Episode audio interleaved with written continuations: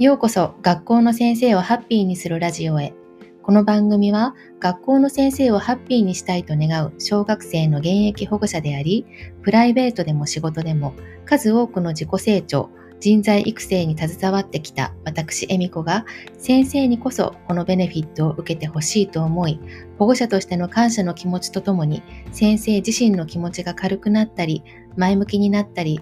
新しい視点を持てるような、そんな情報をお届けできればと思っています。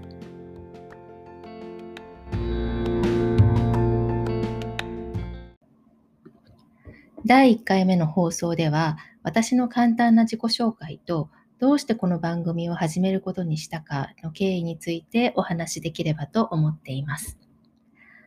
まずはじめに私の簡単な自己紹介ですが、私は小学3年生と年長の2人の子供を持つ母親です。いわゆるワーキングマザーで、現在は大学の職員と企業向けリーダーシップ研修を行う会社の役員、それから外部コンサルタントとして、えー、前の、前にいた会社の人材育成をお手伝いしたりと、いくつかのお仕事を並行して行っております。どれも気がつけば人材育成に関わるお仕事になりますね。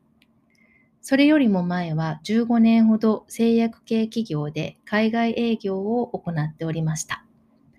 学生時代は高校の途中からアメリカに留学をして現地の高校、大学を卒業していますので英語が得意です。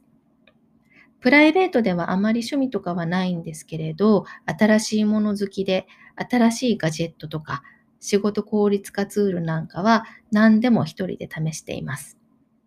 あとはまだまだ初心者レベルですけれども、毎年家族でキャンプに行くことが楽しみですね。続いてこの番組を始めた理由ですが、企業向けの人材育成っていうのはだいぶ浸透してきたなっていう感触があるんですよね。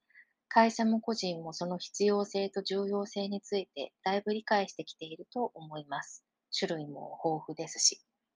それが学校だとどうなんだろう、先生はどうなんだろうって思ったんですね。きっと学校でも教え方を学ぶ研修とか、専門の教科をじっくり学んだり、教室運営や最近だと子どものコーチングのようなものも学ぶ機会は提供されているのかなと思うんですけれど先生ご自身の成長を後押しするような研修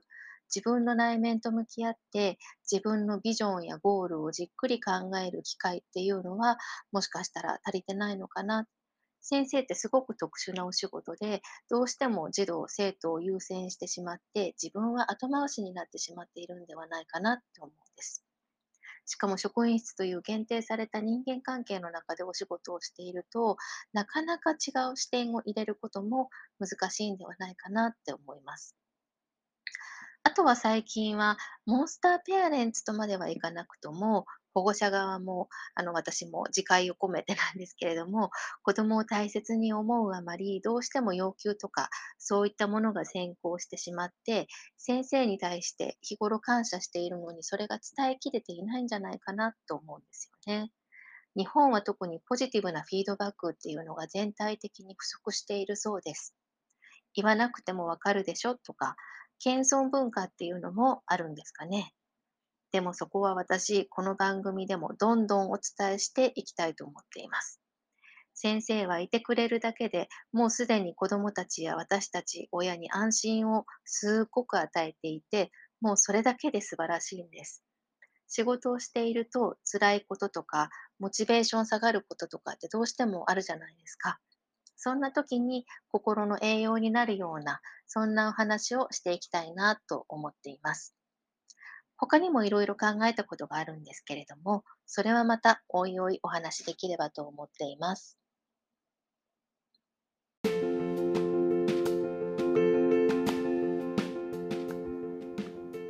そろそろクロージングの時間です。今日の放送はいかがでしたでしょうか？これからも先生をハッピーにするラジオ続けていきたいと思いますので、ぜひまた聞いてくださいね。コメント欄にメッセージを書き込んでいただけるととても励みになりますのでどうぞよろしくお願いします。それではまた次の放送でお会いしましょう。聞いてくださりありがとうございました。